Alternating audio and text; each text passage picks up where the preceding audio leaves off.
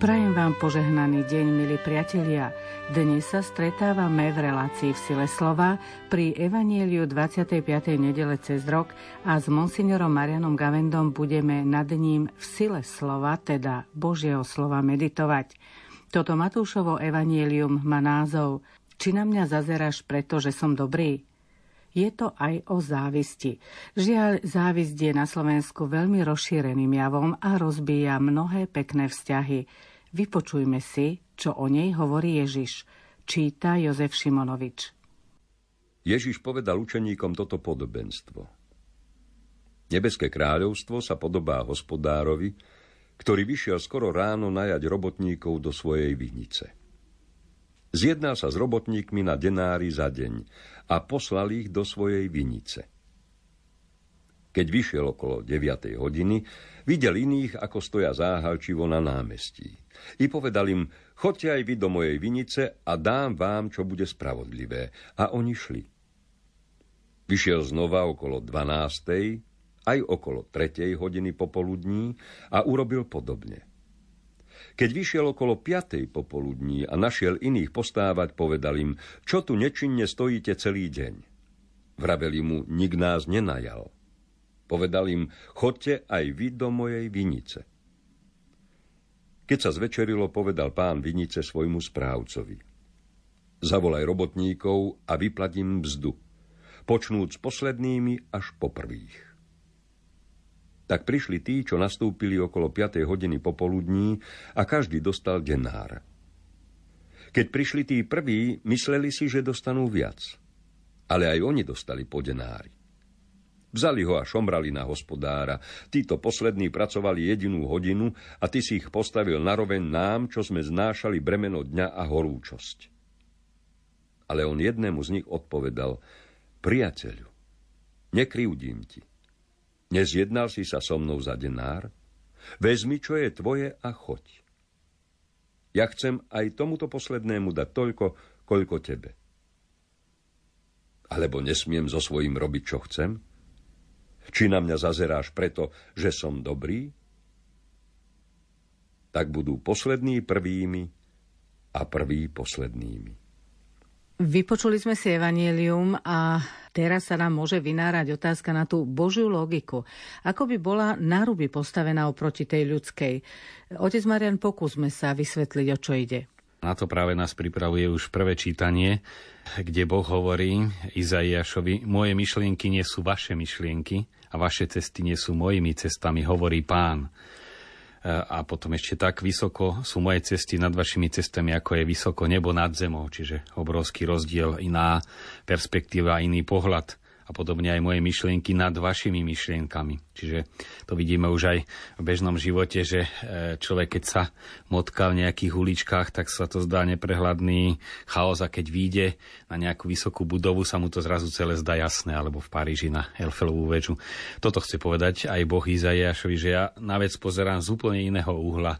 Z toho uhla nielen nadhľadu časového, ale aj nadhľadu Božej dobroty a nie tých našich drobných ľudských pletiek, aj keď niekedy sú veľmi ostré.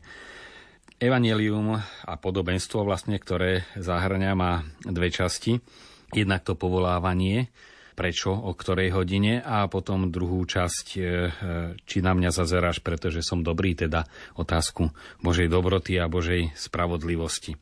Pôjdeme postupne po Evanieliu. V podobenstve sa hovorí o najímaní robotníkov. Ako to fungovalo v tom čase, keď Ježiš hovorí toto podobenstvo? Aj v Ježišových časoch poznali e, trvalé zamestnanie, napríklad v podobenstve o vinici, E, teda veľmi podobnom ako dnešné. Ježiš hovorí, že hospodár prenechal vinicu rolníkom, ktorí boli u neho zamestnaní a im to dal do rúk a potom odcestoval. Tu nás sa hovorí o najímaní na práce. Musíme si oživiť aj kontext, do akého je toto evanelium zasadené. Blíži sa už koniec Ježišovho života a tým pádom zber úrody. A jednak je to atmosféra na jeseň, keď e, dokonca aj v dnešných e, časoch mnohí chodia napríklad do Talianska na zber jablk alebo na iné takéto nárazové práce, kde aj tí, čo majú svojich pravidelných zamestnancov, keď je nárazovo veľa práce, tak potrebujú ešte prijať aj brigádnikov. Čiže to je podobná situácia aj v tomto prípade, i keď treba dodať, že tých e, nájomných robotníkov a spôsob, že najíma sa robotník na jeden deň, to bolo vtedy oveľa rozšírenejšie a tí, čo chodíme do Svetej Zeme, to neraz aj vidíme. Napríklad, keď skoro ráno vychádzame z Betlehema, už tam sedia na chodníku v takom rade, podobne ako my na autobus čakáme, aby sa nepredbiehali. Niektorí dokonca, aby boli medzi prvými, tam prídu už večera, spia tam pod stromami, aby ráno čím skôr ich najali. No a potom prichádza autom ten, ktorý potrebuje nejakých robotníkov na stavbu a si vyberá alebo ide po rade a berie ich a teda na jeden deň sa dohodnú, niekedy možno aj na dva, na tri. No ale toto je ten nádenný robotník, že je najatý na jeden deň. No a tam zda e, jeden denár fakticky bola vtedajšia miera jednej celodennej práce za jeden deň. A bola to aj suma, ktorou sa ako tak dala uživiť rodina, e, teda tiež za jeden deň, aby mohol kúpiť chleba a tak ďalej. Ježiš hovorí, že podobne to bude aj s nebeským kráľovstvom, samozrejme v tom duchovnom kontexte, kde Boh povoláva. Mohli by sme sa zamerať na to, kedy a koho Boh povoláva? Niektorí toto evanelium dávajú do súvisu s dejinami spásy, že to skoro ranné povolanie, keď vychádza slnko, Židia rátali deň od večera, teda keď zapadlo slnko a vyšla prvá ranná hviezda, sa začínal už nový deň, ale pracovný deň rátali od rána od východu slnka, keď sa dalo začať pracovať. E, niektorí hovoria, že ten skorý e, začínajúci deň je e, Adam alebo Noé, to je to prvá várka, potom od Noéma k Abrahámovi, od Abraháma k Mojžišovi a posledné obdobie od Mojžiša k Ježišovi. To je pohľad na starozákonné dejiny. Potom e, iný pohľad a známe vysvetlenie Evanelia v prvých storočiach bol, že tí, ktorí boli povolaní tým bežným spôsobom, sú to starozákonné dejiny a prichádza tá veľká hodina, hodina na konci dejino. V prvotnej cirkvi vnímali, že Ježiš prišiel až na konci dejina, že už bude koniec sveta a že vlastne všetci kresťania sa cítili tí povolaní až v poslednú hodinu. A to bol aj zápas e, a v samotnej prvotnej cirkvi, že prečo tí, ktorí sú prijatí z pohanstva, zrazu majú byť postavení na rovinu tých, i keď nie časovo, ale celého židovského národa, ktorý už 1800 rokov sa pripravoval na prijatie Mesiaša. Čiže e, tí prví kresťania, tí, ktorým bolo určené Matúšovo evanelium priamo, ktorým ho písal, tak títo všetci sa cítili ako pozvaní v poslednú hodinu na súmraku dejín a cítili aj to zazeranie tých, ktorí sa považovali z jediných dedičov Božích prislúbení, teda za kresťanov zo židovstva. To je to historické hľadisko, ďalšie môže byť aplikácia na náš život. To je ďalší spôsob, ako niektorí vysvetľujú už tak duchovne toto podobenstvo, že tí, čo sú povolaní od skorej rannej hodiny, to sú tí, čo boli už v detstve pokrstení, prirodzene od ranného detstva vyrastali v kresťanstve potom už, keď sa práce rozbehnú, to sú tí, ktorí e, viac menej v dospievaní, keď už sa rozhodujú aj nielen o tom, aké budú mať povolanie to praktické, ale vôbec o smerovaní svojho života. Niektorí až v zrelom veku, keď zistia, že peniaze nie sú všetko, zachytia to povolanie. Niektorí až v starobe, keď si uvedomia, tak život som premárnil, aj možno nie prelajdákal, ale aj keď som sa ho snažil akokoľvek prežiť, tak ho strácam, končí mi a čo? Ničo tu si nevedia predstaviť, ako si nikto nevie predstaviť, že zrazu, ako to hovoria naši tzv. ateisti aj vo verejnoprávnom rozhlase a televízii, že to je proces chemický, ktorý skončia sa procesy v mozgu a zanikne tá hmota sa premení na nejaké hnojivo a bude tráva z toho rásť, tak e, samozrejme žiaden človek si toto nevie predstaviť a pýta sa, e, čo ďalej, no a objavuje vieru. To rozvrstvenie sa dá aplikovať, ako ste povedali, aj z historického hľadiska, aj zo súčasného pohľadu. My sa posunieme, pozrieme sa teraz na to, čo hospodár v tomto podobenstve prisľúbil. Jednak si tu treba všimnúť, že e, pri e, povolaní hneď ráno slubuje denár. Teda slubuje to, čo za celodennú prácu si robotník zaslúži. Keď povoláva tých na poludnie, tak im hovorí, dávam, čo je spravodlivé. Nehovorí denár, dávam to, čo je spravodlivé. A e, tých, ktorých pozýva už len v poslednú hodinu, si treba uvedomiť, že tí, čo počúvali toto podobenstvo, si boli vedomí, že ostatní už pracovali 11 hodín a on povoláva ešte na tú poslednú hodinu dňa, keď sa už potom začne stmievať a práce sa končia, ešte zavolá ďalších a tam im už neslúbuje nič čo tu postávate, poďte aj vy pomôcť. Tam vidíme, že určité stupňovanie. Dám ti, čo je. Dám ti denár, teda celodennú mzdu, dám ti, čo je spravodlivé a ďalej už neslubuje nič. Čiže tieto úvahy o Božej spravodlivosti a nespravodlivosti v tomto zmysle ani nehrajú rolu. To sa tu nechce povedať, že Boh je nespravodlivý. Bol by nespravodlivý vtedy, keby e, naozaj voči zlým bol veľkodušný a voči dobrým by bol e, nespravodlivý. Ale Boh je naozaj, ako končí potom aj pointa tohoto podobenstva, chce byť dobrý ku všetkým. Niektorí sa môžu pýtať, prečo ich hospodár nenajal všetkých už skoro ráno, ale nechal ich postávať po námestí a až počas dňa postupne ich najímal. Samozrejme už do týchto detailov sa podobenstvo nedá doťahovať, lebo vieme, že podobenstvom sa chce nejaká základná myšlienka povedať a to vie, že každý je povolaný v istom období, v istom veku a že každý dostane nepomerne viac, než fakticky sa dohodol. Ďalšia ešte súvislosť, ale ktorá je veľmi dôležitá a Ježiš e, vložil e, tieto slova do podobenstva, e, prečo tu postávate celý deň. Oni odpovedajú, tí postávajúci, lebo nás nikto nenajal. Teda Neznamená to, že sa im nechcelo robiť, že to sú darebáci, majú možnosť, ale sa im nechce, ale nemali kam ísť robiť, no tak postávali na námestí, tak ako je to v Oriente zvykom. Tam ľudia sedia, rozprávajú sa, tam prebieha ten civilný život. E, nie sú to nejakí, tí, čo postávajú niekde pred krčmou popíjajú celý deň a bezdomovci, ktorí by aj niektorí a mnohí mohli robiť, ale sa im nechce aspoň nejakú prácu manuálnu, lebo takto my na tých, čo postávajú, pozeráme, ale v tých časoch naozaj tí ľudia boli aj v napätí, čo dajú svojej žene, svojim deťom jesť, keď sa celý deň nič nezarobili. To nebolo len také lenivé postávanie, to bola bezradnosť. A preto hneď aj idú e, do tej vinice, aspoň v nádeji, že možno nejaké trochu úrody im ten hospodár dá teda už prechádzame z podobenstva do toho asi, ako to v tej dobe bolo. Je zaujímavé, že hospodár vypláca mzdu ešte v ten deň, v ten večer, kedy robotníci robili. To bola tedajšia požiadavka aj spravodlivosti. Už kniha Levitikus nariaduje, že nepodržíš si mzdu robotníka do ďalšieho dňa, teda zaplatíš mu hneď, lebo obyčajne naozaj sa vtedy žilo, ako sa hovorí, z rúk do úst a nechať si ešte pre seba nevyplatiť hneď, to sa považovalo za prehrešenie. Robotník, keď robil, má nárok, aby hneď ako skončí prácu, si mohol za ňu niečo aj kúpiť. No tu by sa mnohí podnikatelia mohli vidieť, ktorí zadržujú mzdu a dlhé mesiace, buď aby úroky ešte otočili, alebo naozaj e, neplnia spravodlivo. Iné, keď firma krachuje a nemajú z čoho, ale často na dovolenku majú dosť peňazí a robotníkom nemajú vraj z čoho vyplatiť. No tak e, to len sa dotýka, mne je to podstata tohto podobenstva, ale teda aj v tomto podobenstve hospodár vypláca hneď v ten deň, pretože takto to bolo nariadenie Možišovo zákona. Vyplácanie mzdy hospodár začína od tých, ktorých najal posledných. Prečo? Ježiš dáva toto poradie v podobenstve na schvál, aby tí, ktorí boli dohodnutí za spravodlivú mzdu, boli svetkami Božej dobroty a veľkorysosti že najskôr dáva tým, ktorí e, robili len hodinu a dáva im celý denár, čo naozaj je celodenná práca, miesto 12 hodín za hodinu toľko zarobili, čo druhý za celý deň. A potom postupne aj tým, ktorí robili len od obeda, dáva zase denár. No a samozrejme tu sa vynára tá jedna z hlavných point a to je ľudská závisť. To sú dve témy. Jednak Božia spravodlivosť, čo znamená, že Boh je spravodlivý a čo znamená, že je dobrý.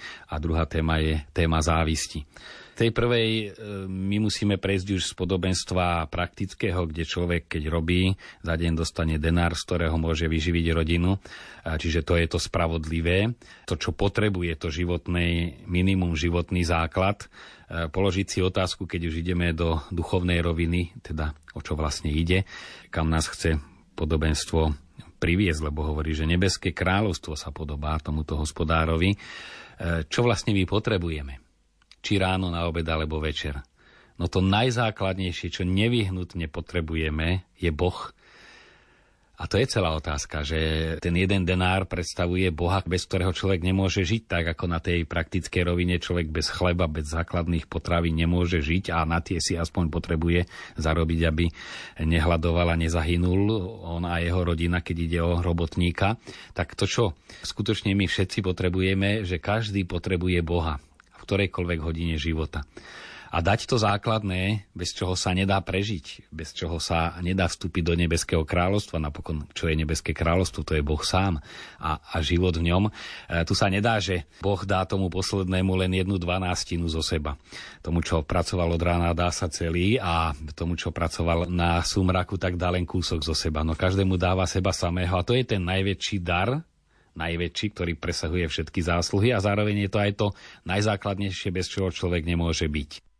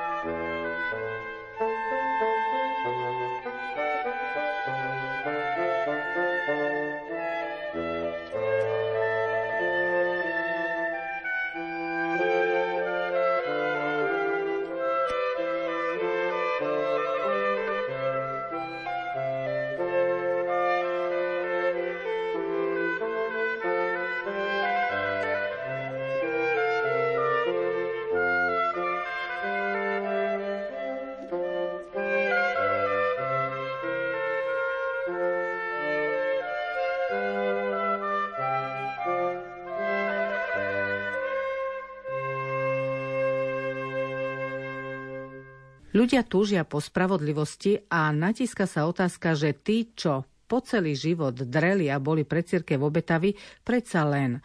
Či majú byť postavení na úroveň tých, ktorí sa mali dobre a užívali si všetko možno aj na úkor tých druhých. No to už je práve tá Božia logika. Tu vplýva, myslím si, že aj na naše myslenie slovenské je veľmi podobné, ako bolo aj e, za Ježišových čias židovské myslenie, teda nás katolíkov, ešte to upresním, že my sme tí, my sme tí katolíci, a ostatní tí sú tí zlí, už tí luteráni zlí, to sa tak ponímalo veľmi silno, keď si človek pozrie staré časopisy a noviny katolícke, náboženské rôzne mesačníky, tak to tam až srší z toho, vtedy si to možno ani neuvedomili, ako je to ďaleko od Evanielia. A naopak samozrejme aj z druhej strany to tak bolo už je tu určitý posluch lepšiemu, ale predsa len ešte sa stretám s tými takými echt sebavedomými katolíkmi, ktorí chodia do kostola a myslia si, my sme tí ozaj praví a to sú tí takí, viete, a začnú to tam mudrovať, ako žijú, či už akí sú to mamonári, akí sú to pohania.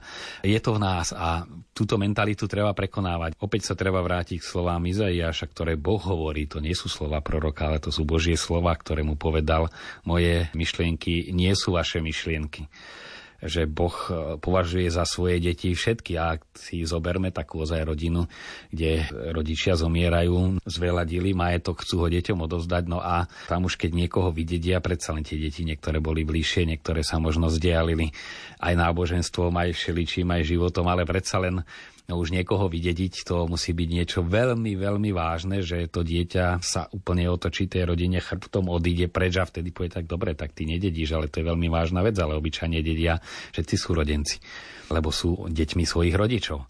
No a voči Bohu my si to tak rátame, my sa považujeme tak za viac Božích, ako tí, ktorí si Boha ani nevšimnú.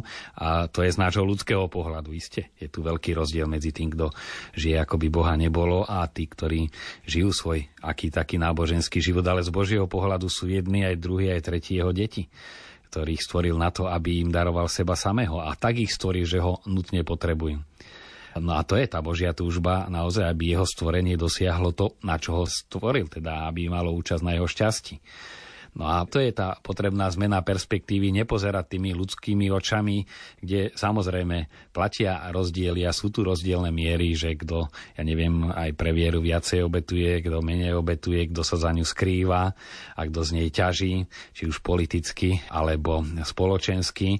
A tým, kto naozaj si užíva tohto života alebo žije poctivo, obetavo, skryto, ale zároveň naozaj si osvoja tento Boží pohľad, že Boh dáva seba samého ako to najväčšie dobro. Čiže to je to prvé základné svetlo, že ten denár my musíme považovať zaň Boha, ktorého každý nevyhnutne potrebuje. Denár je denná mzda, na prežitie základ a v duchovnom živote je to Boh, ktorého človek nevyhnutne potrebuje, aby bol človekom, pretože je stvorený pre Boha, bez Boha je v ňom niečo podstatne neúplné a je v tom všetkom jeho správaní roztržka a nezmyselnosť z toho kričí. No a potom otázka spravodlivosti. Spravodlivosť, teda Božia spravodlivosť, to je téma, v ktorej by sme sa tiež mali posunúť v pochopení tej Božej logiky. My aj rozdeľujeme aj morálke, tzv. rozdeľujúcu spravodlivosť a tak ďalej, že dať každému, čo mu patrí.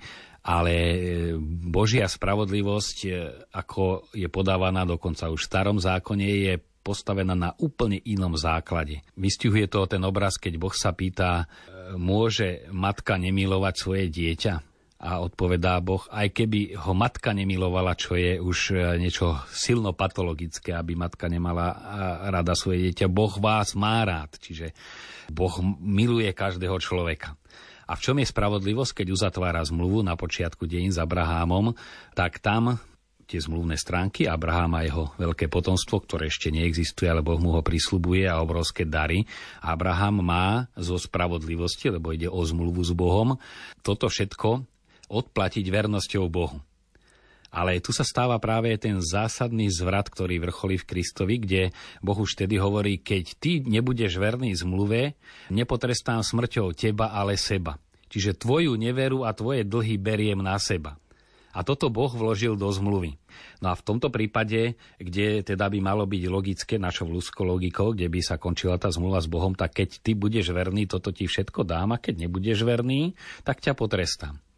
A tu vidíme zásadný zvrat. Keď ty budeš verný, ťa požehnám a keď nebudeš verný, beriem zmluvu, nezavezuje sa v zmluve na seba, že ja to miesto teba odčiním. Nevokuje to také zľahčenie, však Boh to vezme na seba, takže ja môžem robiť, čo sa mi páči môže to evokovať, že robím si, čo chcem, ale toto je tá Božia logika, že aj keď ty nedodržíš zmluvu, ja ju odčiním. A vernosť zmluve zo strany človeka znamená ozaj konať podľa toho, čo Bohu prislúbil. To je vernosť zo strany človeka. Keď tak nekoná, je neverný. Ale vernosť zo strany Boha, on je verný tomu, že aj našu neveru bude brať na seba a on ju bude trestať na sebe. Na to sa e, v plnej miere naplňa Ježišovi Kristovi. Obťažil sa našimi neprávosťami, čiže našou neverou voči zmluve Izraelitov v zmluve s Abrahamom, keď ide o Boží ľud, e, voči desatoru, voči prirodzenému zákonu, kto nie je kresťanom alebo židom, ale proste tú neveru berie na seba, týmto všetkým sa obťažuje našimi neprávosťami a nesie ich na kríži, aby ich odstránil. E, samozrejme, e, to sú tie hriechy proti Duchu Svetému, ako ich nazývame v kresťanskej praxi že človek sa príliš spolieha na Božie milosrdenstvo a hreší vo vedomí, že mu Boh aj tak odpustí, keď vedome hreší. Iné je slabosť kde aj my chceme ozaj úprimne sa nejaké chyby zbaviť, ale tá chyba a tá povahová črta a vášne a všeličo pokušenia sa stále znova ozývajú. Tam človek naozaj nemôže slúbiť spovedi úprimne, že už nikdy sa vo mne neozve nejaká zlá túžba tomto zmysle vedome robiť zle, vedome, že Boh to napraví, znamená tak si zatvrdiť srdce, lebo to je obrovský cynizmus, nehať Boha trpieť, aby som si ja robil, čo chcem. A to nakoniec môže iba veriaci, neveriaci si len robí, čo chce. Lebo on Boha nevníma ako toho, voči ktorému sa prehrešuje. Ale veriaci môže práve, že? A to sú tie úskalia veriacich. Boh naozaj rešpektuje našu vôľu a nie on, ale my sa sami trestáme. Boh nemôže vyslovene sa pomstiť, teda odplatiť zlo. A keď aj dopúšťa nejaký kríž, že dopustí to, aby som ja za svoje zlé rozhodnutia trpela, niekedy trpia naozaj nevinný, to nie je, aby, aby potrestal, aby sa pomstil, ale aby, dopúšťa aj toto, aby človeka priblížil k sebe. U Boha je možný len pozitívny motív. Tak ako rodičia musia deti aj dokopávať do toho, aby ich naučili poriadku, aby si písali úlohy, ale nie za trest, aby im robili zle. Dostávame sa k záveru Evanielia, kde je otázka. Či na mňa zazeráš preto, že som dobrý? A práve v tejto otázke je naznačená závisť, ktorá robí mnohým na Slovensku problém. Či je tvoje oko zlé, tam je doslovne povedané za to, že ja som dobrý. Čiže pozeráš na mňa ako na zlého, pretože som dobrý a dám zo svojho komu koľko chcem. Na to je práve to oko závislivé, na ktoré sa tu myslí. Hovorí sa, že závisť je najhlúpejší hriech, lebo nič z toho nemáme, len závidíme, že druhý sa má dobre, alebo že druhý má niečo dobré. A najťažší hriech v tomto zmysle aj proti tomuto prikázaniu je závidieť niekomu Božie dary. Iné je niekedy taká tá ľahká závisť, že aj ja by som rád. To ešte by som povedal ani nemusí byť závisť.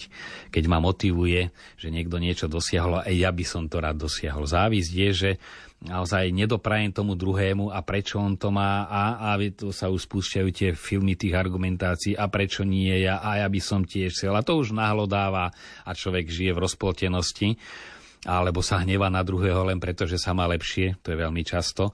V konečnom dôsledku si otravuje svoje vnútro. Nič nemá z toho bohatstva alebo z toho dobra aj duchovného toho druhého človeka a sám sebe spôsobuje zlo. V tomto zmysle opäť toto nebezpečie hrozí tým, ktorí sú spravodliví. Tí, ktorí robili od rána, tí, ktorí dostali to, na čom sa dohodli, tí vyčítajú v podobenstve hospodárovi a často Bohu, prečo je taký dobrý aj na tých druhých. Obyčajne to ani nerobíme, takže by sme to priamo Bohu vyčítali, e, i keď to fakticky tak je, ale robíme to takým nepriamým spôsobom. To také delenie na my a oni, to čo bolo aj za Ježišových čias, vystihuje to kumránska komunita, že teda milovať synov svetla a nenávidieť synov tmy.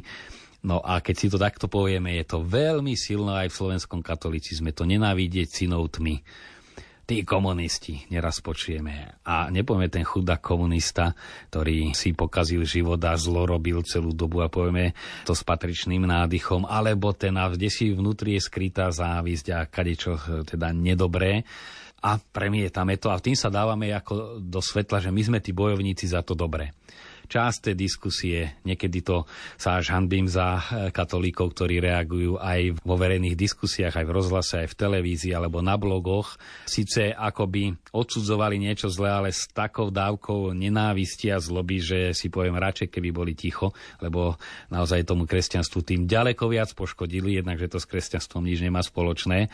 A ešte aj naliali olej na oheň tomu, kto proti cirkvi útočí, lebo tí ďalší, ktorí si tie blogy čítajú alebo počúvajú takú reláciu, si povedia naozaj, ten ateista má pravdu, s tými kresťanmi sa to nedá.